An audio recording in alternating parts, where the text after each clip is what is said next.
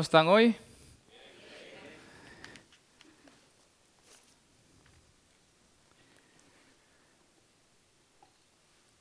Bueno, hoy les voy a pedir que si nos podemos poner en pie, quiero empezar orando para poner eh, la palabra que hoy Dios nos trae eh, en las manos de Dios. Sigue Padre, te doy gracias en esta eh, tarde porque podemos eh, estar aquí en tu casa, Señor Jesús, porque te hemos podido alabar, te, hemos podido eh, glorificar, Señor. Y Señor, hoy nosotros queremos que tú nos puedas hablar, que tú hables a nuestro eh, corazón, que tu Espíritu Santo pueda estar haciendo la obra en nuestra para que tu palabra, Señor, entre en nuestros corazones, entre en nuestra mente y la podamos poner en práctica, Padre. Te damos gracias en nombre de Cristo Jesús. Amén. Nuevamente se pueden, eh, bueno, se pueden sentar nuevamente, ¿cómo están? Yo también estoy bien, eh, pero no todas las veces en la vida estamos bien, ¿verdad?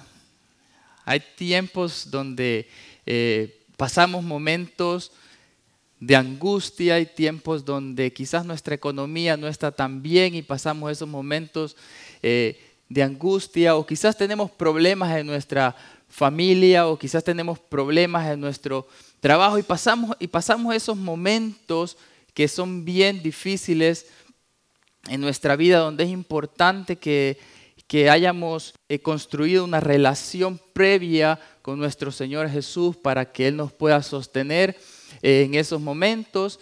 Y por eso nosotros este año pusimos este eh, impulso tan hermoso que hoy tenemos, conociendo a Jesús. Y aquí en las prédicas, en las escuelas bíblicas, el enfoque es que podamos conocer a Jesús, pero esto solo es como una pequeña dosis para que ustedes mismos en su casa puedan conocer a Jesús y puedan crecer en esa relación con Jesús y puedan eh, tener esa intimidad eh, con Dios.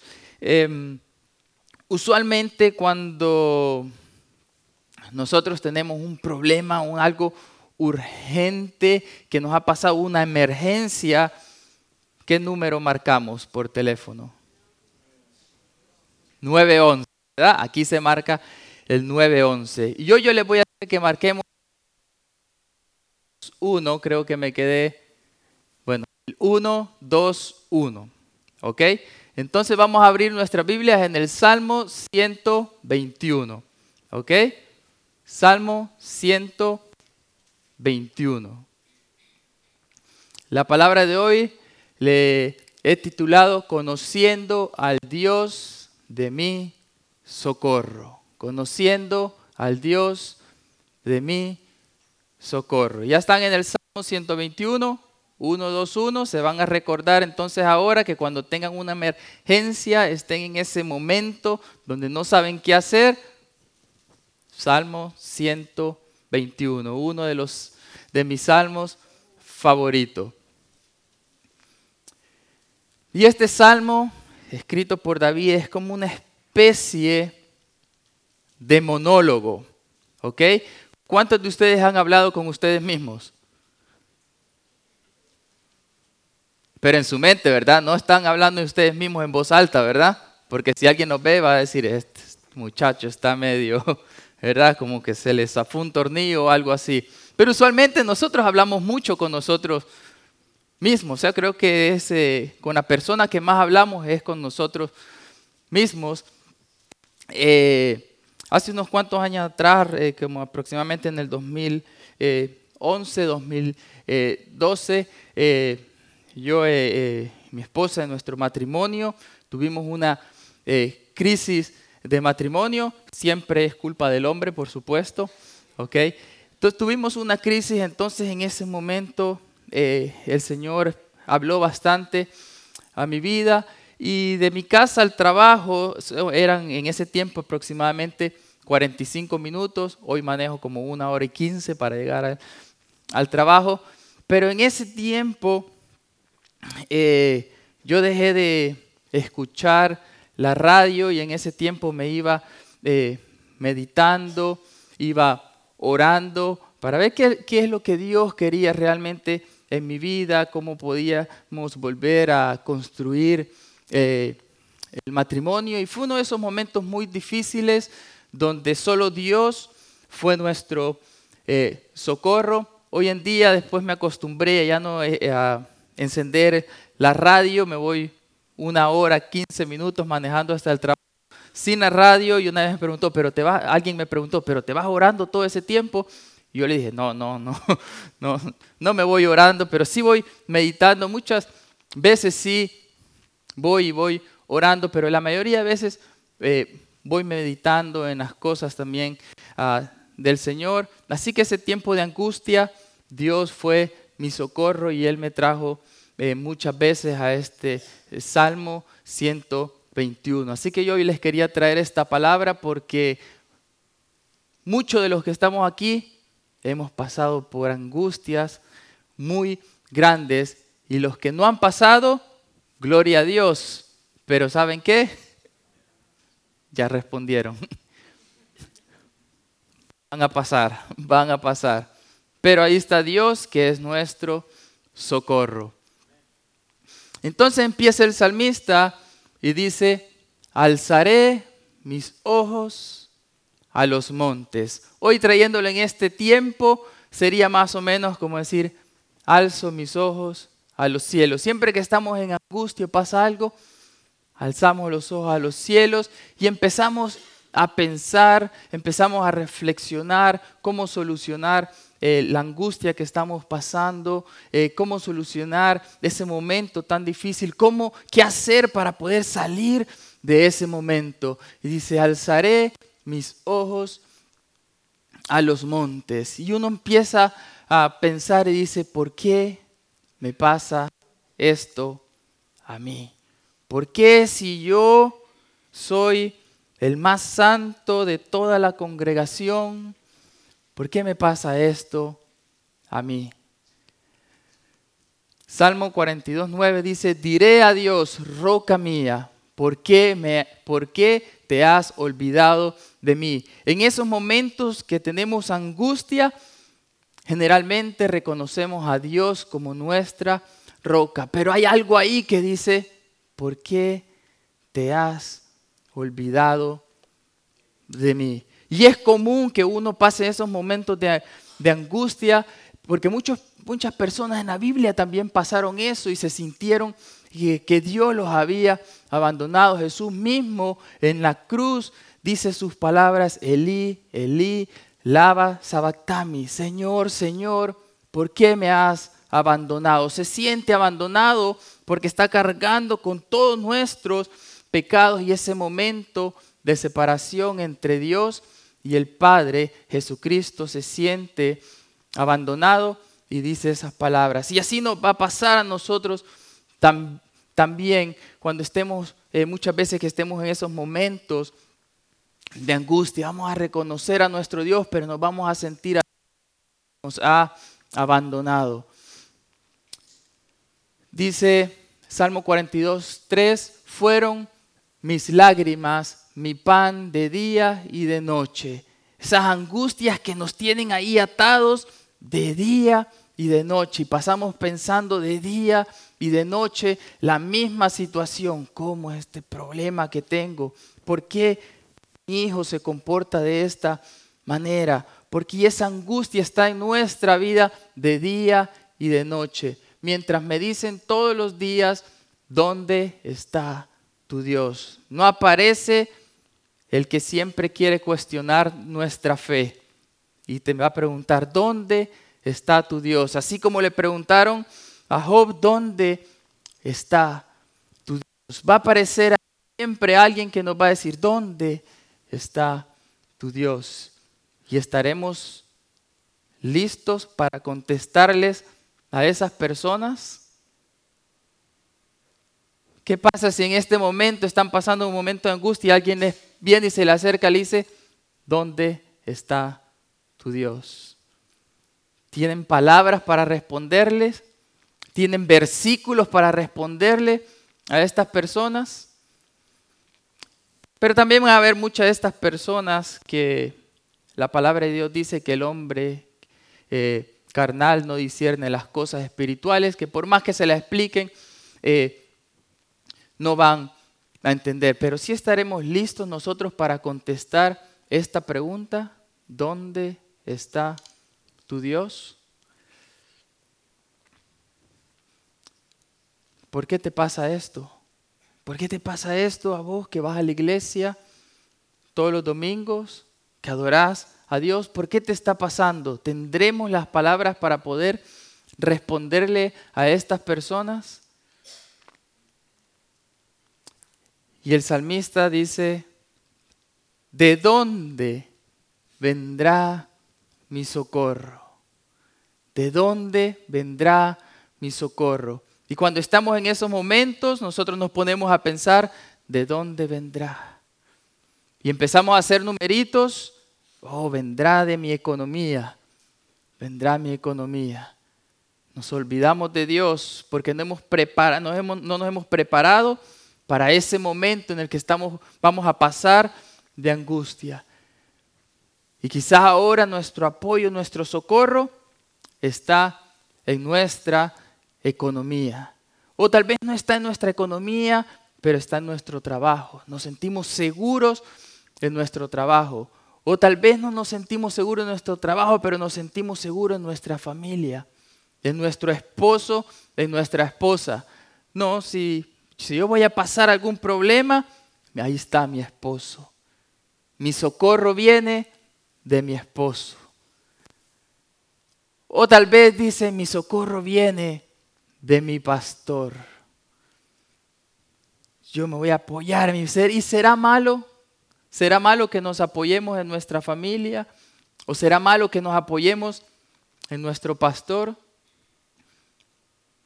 No es malo que nos apoyemos en las personas. El problema es que nosotros depositamos toda nuestra confianza en esas cosas, depositamos toda nuestra confianza en nuestra economía, depositamos toda nuestra confianza en nuestra familia, depositamos toda nuestra confianza en nuestro pastor. Pero ¿saben qué? Todas estas cosas nos pueden fallar. Aunque no lo crean, yo puedo fallar.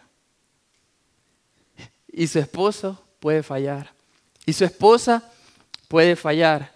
Y su trabajo tan seguro que lo tienen ahí, de un día para el otro se pueden quedar sin trabajo. Y su economía, que la tienen ahí haciendo riquezas, de un día para el otro se puede esfumar. Y podemos perder todo. ¿De dónde, de dónde realmente viene nuestro socorro?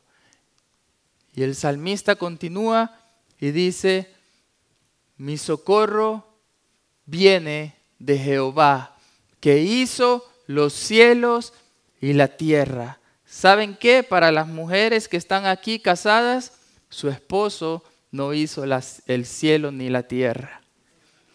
Aunque un día se los ofreció y les dijo, te voy a dar el cielo, las estrellas, las nubes y la tierra y todo, aunque un día se los ofreció, él no los hizo. ¿Ok? Y una pregunta sería, ¿se las dio? ¿Se los dio? Todavía están esperando, ¿verdad? Están esperando las estrellas. Le bajaron las estrellas y todo. Pero ahí se van a quedar esperando. Mi socorro viene de Jehová, que hizo los cielos y la tierra. Y con su palabra los creó. Génesis dice, en el principio Dios creó los cielos y la tierra. Y ese es el poder de la palabra de Dios. La palabra de Dios tiene poder.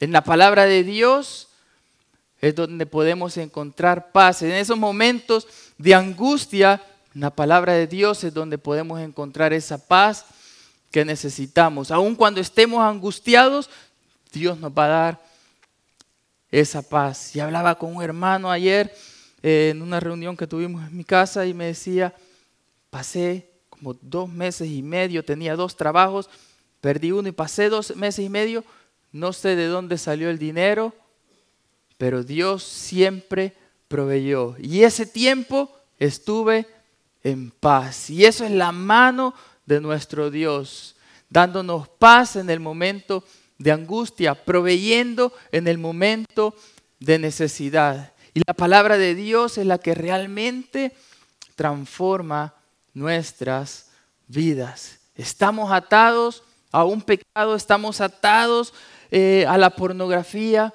estamos atados a algún vicio. Solo la palabra de Dios puede transformar nuestras vidas. Jehová es mi socorro. Y solo la palabra de Dios puede santificar nuestra vida. ¿Valoramos la palabra de Dios? ¿Realmente le estamos dando la importancia que se merece esa, palabra que tiene poder? ¿Le estamos dando importancia? ¿Estamos leyendo la palabra de Dios? ¿La estamos trayendo a nuestra vida? ¿La estamos aplicando? ¿O solo es un libro más? Hoy vamos a estudiar el Salmo 121 y capaz algunos de los que estén aquí van a ir a buscar su Biblia, la van a desempolvar. Señor, estoy pasando un momento de angustia, Salmo 121, y lo van a abrir en el Salmo 121. Alzaré mis ojos a los montes. ¿De dónde vendrá mi socorro? Tres segundos de lectura, lo dejan abierto en el Salmo 121 y nos vamos. Y nos olvidamos de la palabra de Dios. ¿Cuánto valor le estamos dando a la palabra de Dios en nuestra vida? Le estamos dando más valor que la palabra de nuestro esposo, de nuestra esposa, de nuestros hijos. Cuando nuestros hijos nos dicen, papá, papá, llévame el domingo a jugar fútbol y no vayamos al culto. Sí, hijo, vamos, vamos. Más valor a la palabra de tus hijos, más valor, más valor a las palabras de los que te rodean que a la palabra de Dios. Y solo la palabra de Dios nos transforma, solo la palabra de Dios nos trae paz, solo la palabra de Dios nos puede santificar. Oh, oh Señor Jehová, dice Jeremías 32, 17, he aquí que tú hiciste el cielo y la tierra con tu gran poder y con tu, y con tu brazo extendido. Ni hay nada que sea difícil para ti. ¿Será que hay algo imposible para Dios? Con su brazo extendido, con su poder, hizo los cielos y la tierra. Con ese mismo brazo extendido con ese mismo poder nos puede levantar de la angustia en la que ahora estamos o en la que vamos a estar. Pero muchas veces nos ponemos a pensar y decimos, ¿será Dios que tendrás poder para sacarme de esta situación? ¿Será Dios que sí podés reconstruir mi matrimonio? Lo puede reconstruir y lo puede hacer nuevo. ¿Será, Señor, que me puede sacar de este vicio? Nuevas criaturas somos en Cristo Jesús. ¿Será que hay algo imposible para Dios? Los que les cuesta aprenderse versículos de memoria, apréndanse Lucas 1.37, cortito porque nada hay imposible para Dios. ¿Alguien ya se lo aprendió? Porque nada hay imposible para Dios.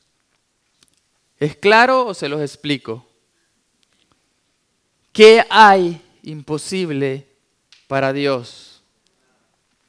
Nada. Nada imposible. ¿Y por qué muchas veces nosotros limitamos a Dios y decimos, Dios, capaz que en este trámite de migración no, no podés actuar, no podés hacer nada. Aquí depende del oficial que me toque. No depende de lo que tú quieres para mi vida. Si tienes una enfermedad, no, no, no, no, no, Dios no puede hacer nada aquí.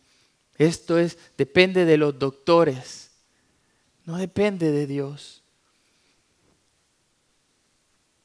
Pero no hay nada imposible para Dios. Continúa el salmista y dice, no dará tu pie al resbaladero, ni se dormirá el que te guarda. He aquí no se adormecerá ni dormirá el que guarda a Israel. Y es como cuando un hijo va agarrado de la mano de su padre y ahora hay un agujero ahí y el padre se distrae y le da un empujoncito y lo tira al agujero. ¿Eso hace el padre? ¿Qué hace el padre? Lo agarra, no dará tu pie resbaladero y lo levanta y hace que pase ese agujero. Igualmente cuando nosotros estamos agarrados de la mano de Dios, Dios es poderoso para levantarte y que pases ese agujero. Él es poderoso para sacarte en esos momentos de angustia y darte paz, darte gozo, transformar toda la situación que nosotros pensamos que es algo imposible a nuestros ojos. Para Dios, ¿qué? No hay nada imposible para Dios. ¿Saben qué otra buena parte? Que Dios sea nuestro socorro, que no duerme no duerme. Por más que alguien aquí diga no voy a dormir, va a dormir. Y cuando está dormido, aunque uno se crea el protector de su familia, que lo tiene ahí guardado y que va a cubrir a toda su familia, a sus hijos y todo, tenés que dormir. Y cuando estás durmiendo no sabes lo que le va a pasar a tu familia. Te vas a distraer y no sabes qué es lo que le va a pasar a tu familia. Pero cuando hemos confiado en Dios, Dios va a cuidar nuestra familia. Jehová es mi guardador. Jehová es mi socorro. Si ponemos nuestra familia en las manos de Dios, nosotros hasta vamos a descansar en paz. Porque Él no duerme. Está pendiente de nosotros las 24 horas del día y dijeron por ahí, por la noche también. Jehová es tu guardador, Jehová es tu sombra a tu mano derecha. Jehová es tu sombra a tu mano derecha. Está hablando de la presencia de Dios en nuestra vida. ¿Quién se puede deshacer de su sombra? Sombra, salí de ahí, sombra. ¿Alguien puede deshacerse de su sombra? ¿Cuándo es que nos deshacemos de nuestra sombra? ¿Cuándo? Cuando no hay luz. Cuando no hay luz, no tenemos sombra. Cuando no hay luz, no tenemos sombra. Y Dios, Jesús nos ha mandado a hacer qué? Luz del mundo. Cuando nosotros somos luz del mundo, nosotros tenemos la presencia de Dios. Y tenemos la presencia de Dios cuando somos luz del mundo. Cuando realmente nosotros hemos puesto a Dios en el primer lugar de nuestra vida y su presencia es realmente manifiesta en nosotros. Esa es la presencia de Dios en nuestra vida. Es tu sombra a tu mano derecha. Cuando realmente agarras la palabra de Dios y la apropias a tu vida y vivís en los estatutos de Dios, cuando vivimos en estos estatutos, en esos decretos de Dios, entonces Jehová es tu guardador, Jehová es tu sombra a tu mano derecha. Pero muchas veces no queremos ser luz en este mundo pero si queremos la presencia de Dios a nuestro lado, si queremos que Él nos esté protegiendo, si queremos que Él nos esté guardando, si queremos que Él esté cuidando de nuestra familia, si queremos que Él eh, esté cuidando de nuestro trabajo, si queremos que nos saque del hoyo en que nosotros nos hemos metido, pero no queremos pagar un precio. No queremos pagar un precio. Es como que queremos tener ahí un guardaespaldas de gratis. Es tu sombra a tu mano derecha. Pero nosotros tenemos que ser luz en este mundo. El sol no te fatigará de día, ni la luna de noche lo hará.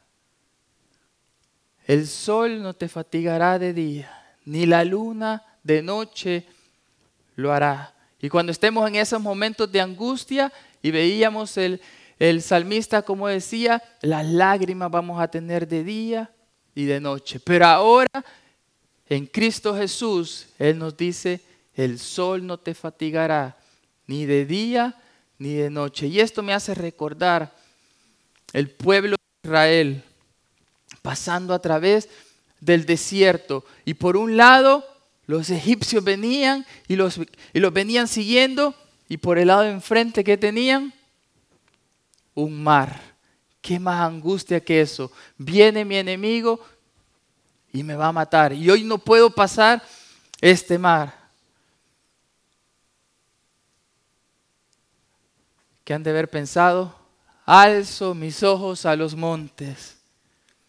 Y se han de haber preguntado, ¿de dónde vendrá mi socorro?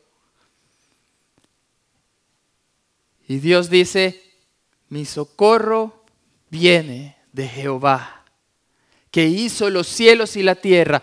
No te preocupes, tenés un enemigo a un lado, un mar a un lado, no te preocupes. Voy a abrir el mar para que pases en seco. No te preocupes por la angustia que hoy estás viviendo. Que aunque tus ojos no puedas hacer nada, no podamos hacer nada, Dios poderoso que hizo los cielos y la tierra va a abrir un mar para que nosotros podamos pasar en seco cuando vivimos conforme a sus estatutos, cuando somos luz de este mundo. Y de día los iba, el pueblo de Israel los iba guiando una columna de nube. Y de noche los iba guiando una columna de fuego. El sol no te fatigará de día ni de noche. Y la guía de Dios va a estar presente en nuestra vida. Y Dios va a estar presente en nuestra vida, de nuestra familia y en todo el entorno que nosotros nos movemos. Decimos, pero ¿por qué Dios nos hace pasar estas cosas?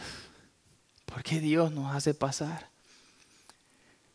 Deuteronomio 6:20 dice, mañana te mañana cuando te preguntare tu hijo diciendo qué significan los testimonios y estatutos y decretos que Jehová nuestro Dios os mandó. Esa es una pregunta que un día nos puede hacer una, persona, un hijo de nosotros, una persona. Es decir, ¿qué significa todo esto? Cuando el pueblo de Israel estaba pasando y pasó por esa situación en el desierto y Dios los iba transformando, en el desierto Dios le dio la ley, en el desierto Dios les enseñó a depender de Él, en el desierto Dios les dio la provisión del maná.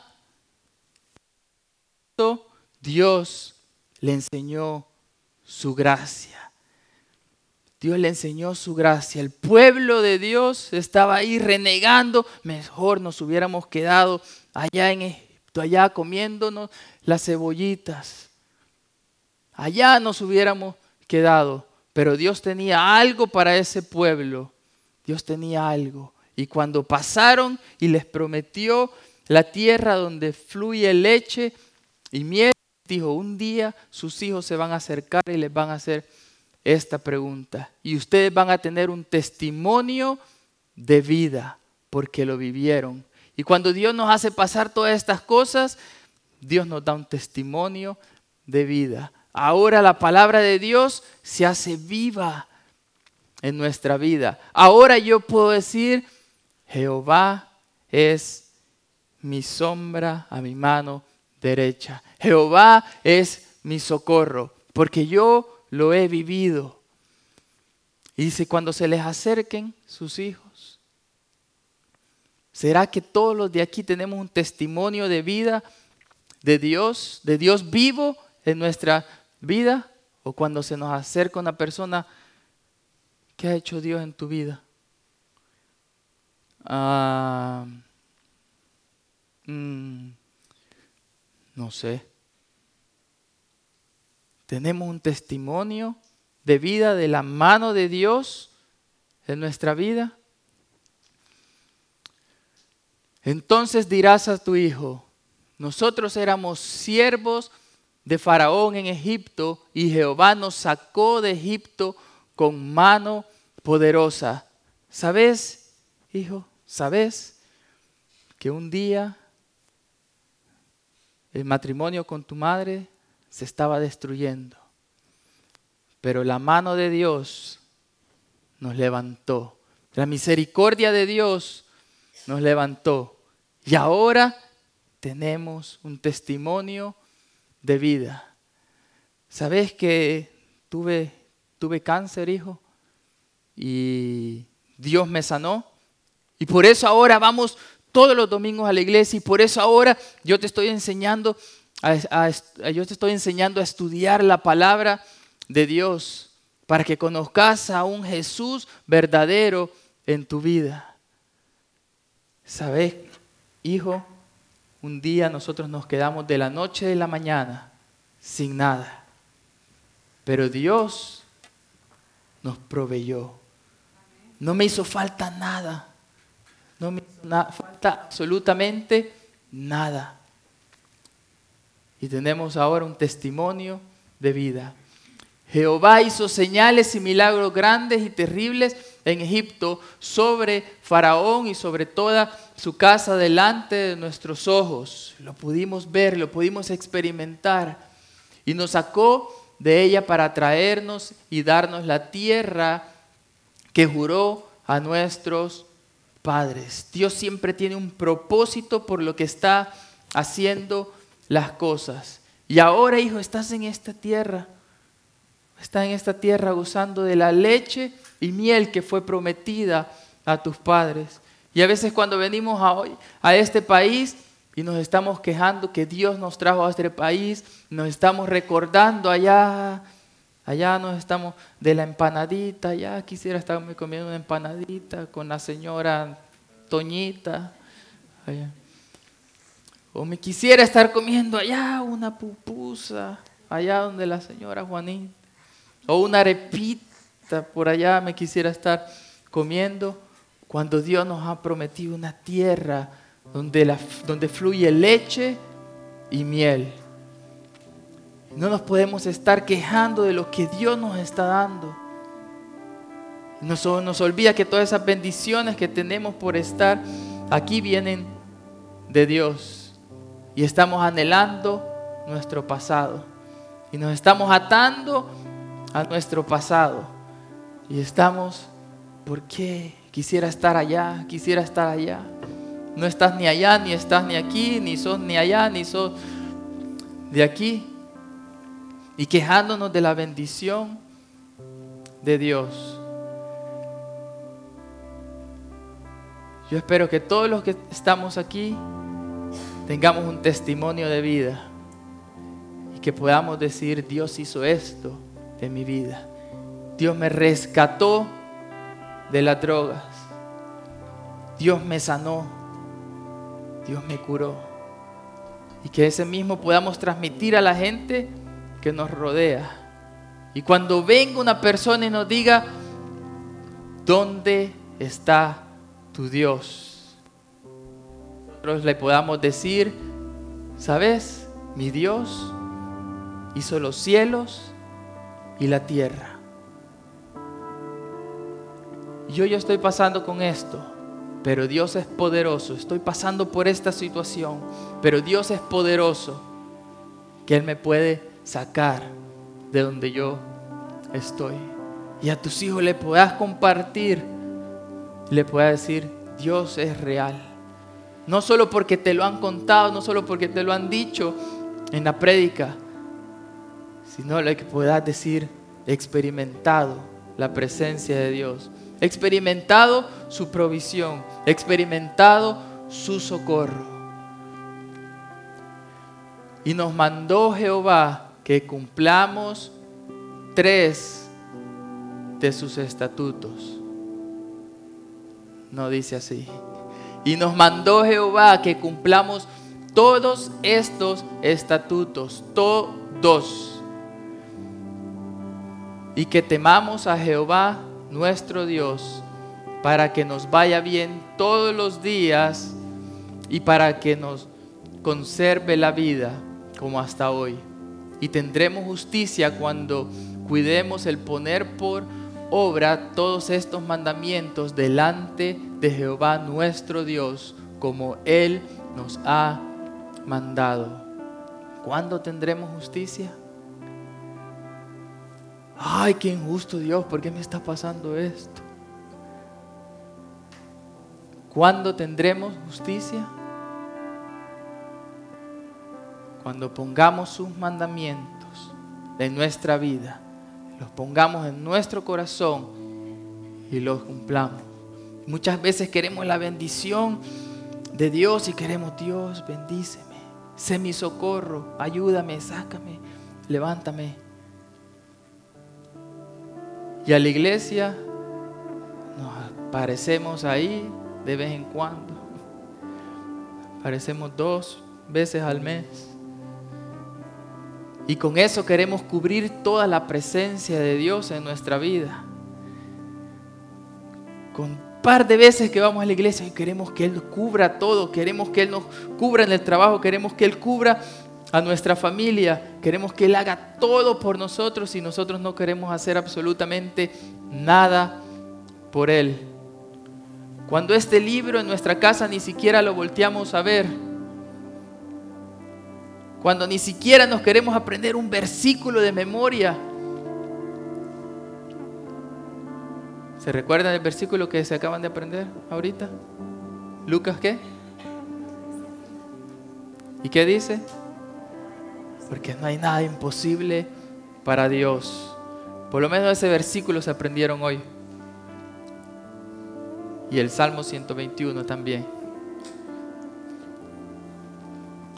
termina el salmista diciendo, Jehová te guardará de todo mal.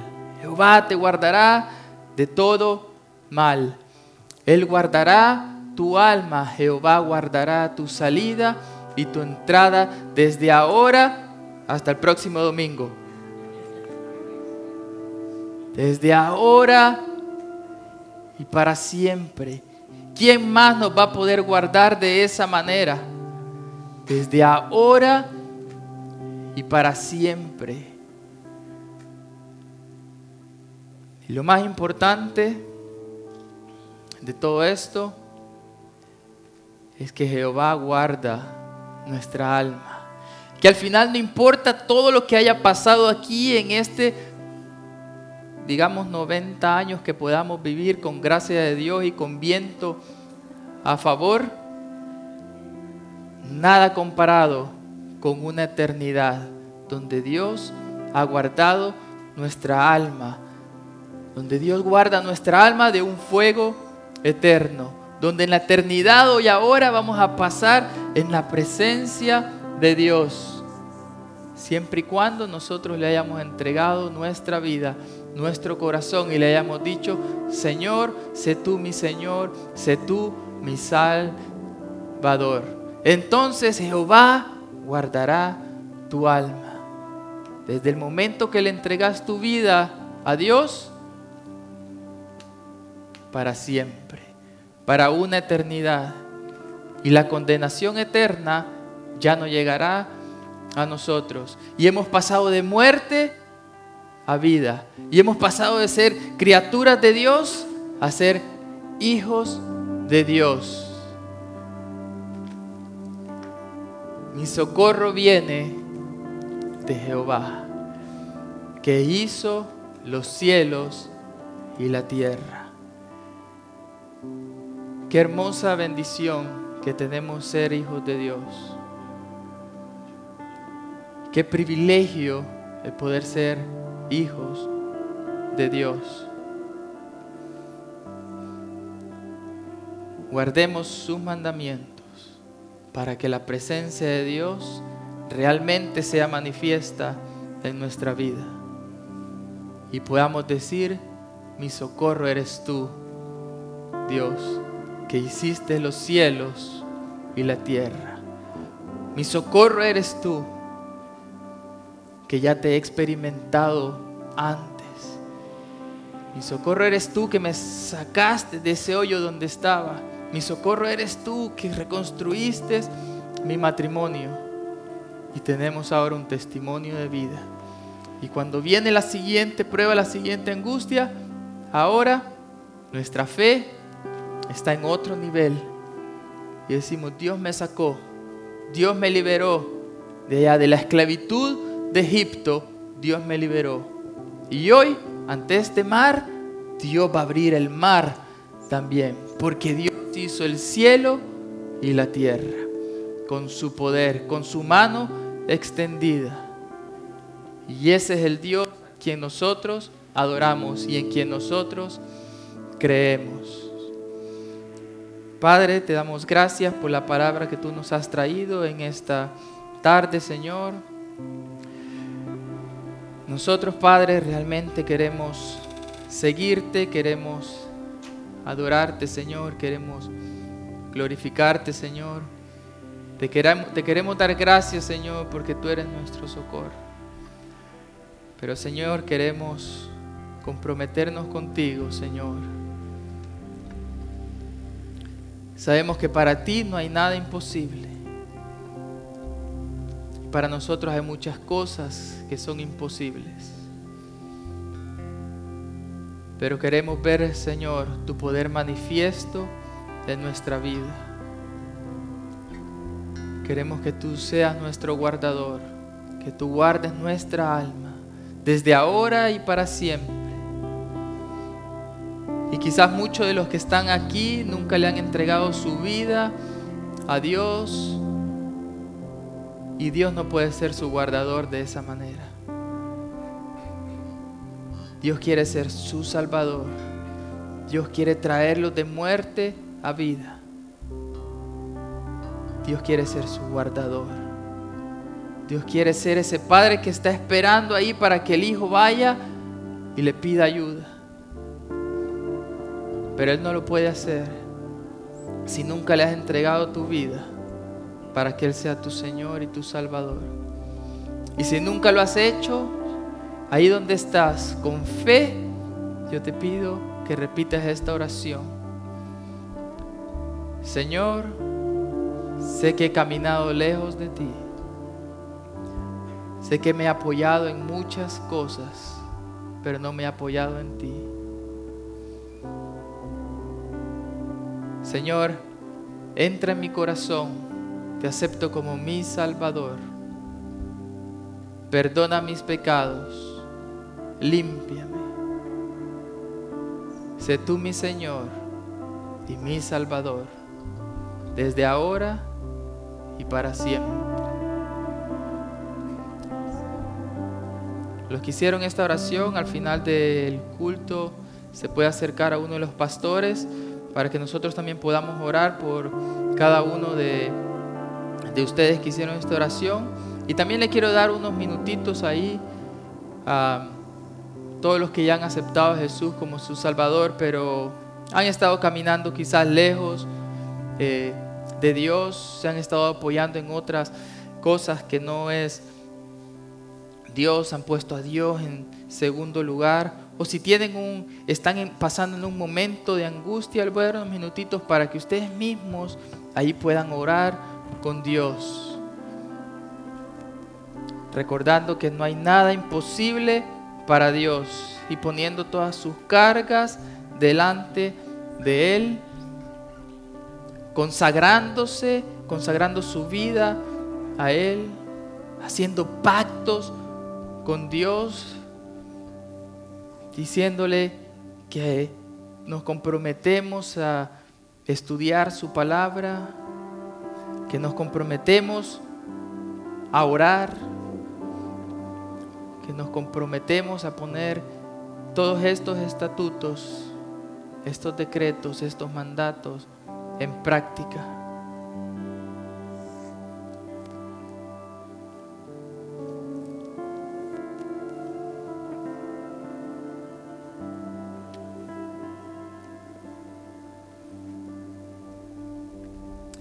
Alzaré mis ojos a los montes.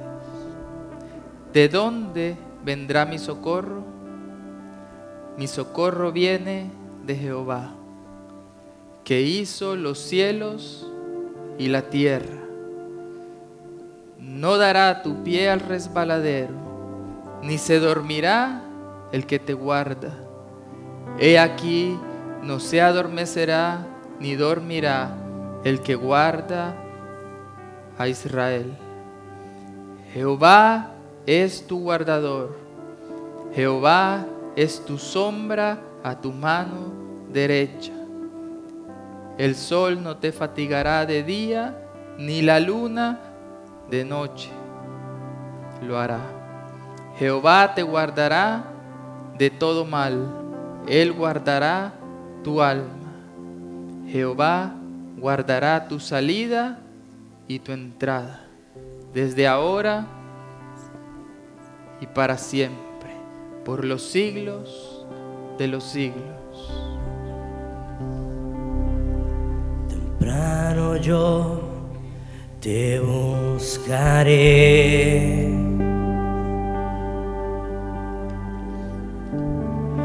Madrugada yo me acercaré a ti. Mi alma te anhela y tiene sed.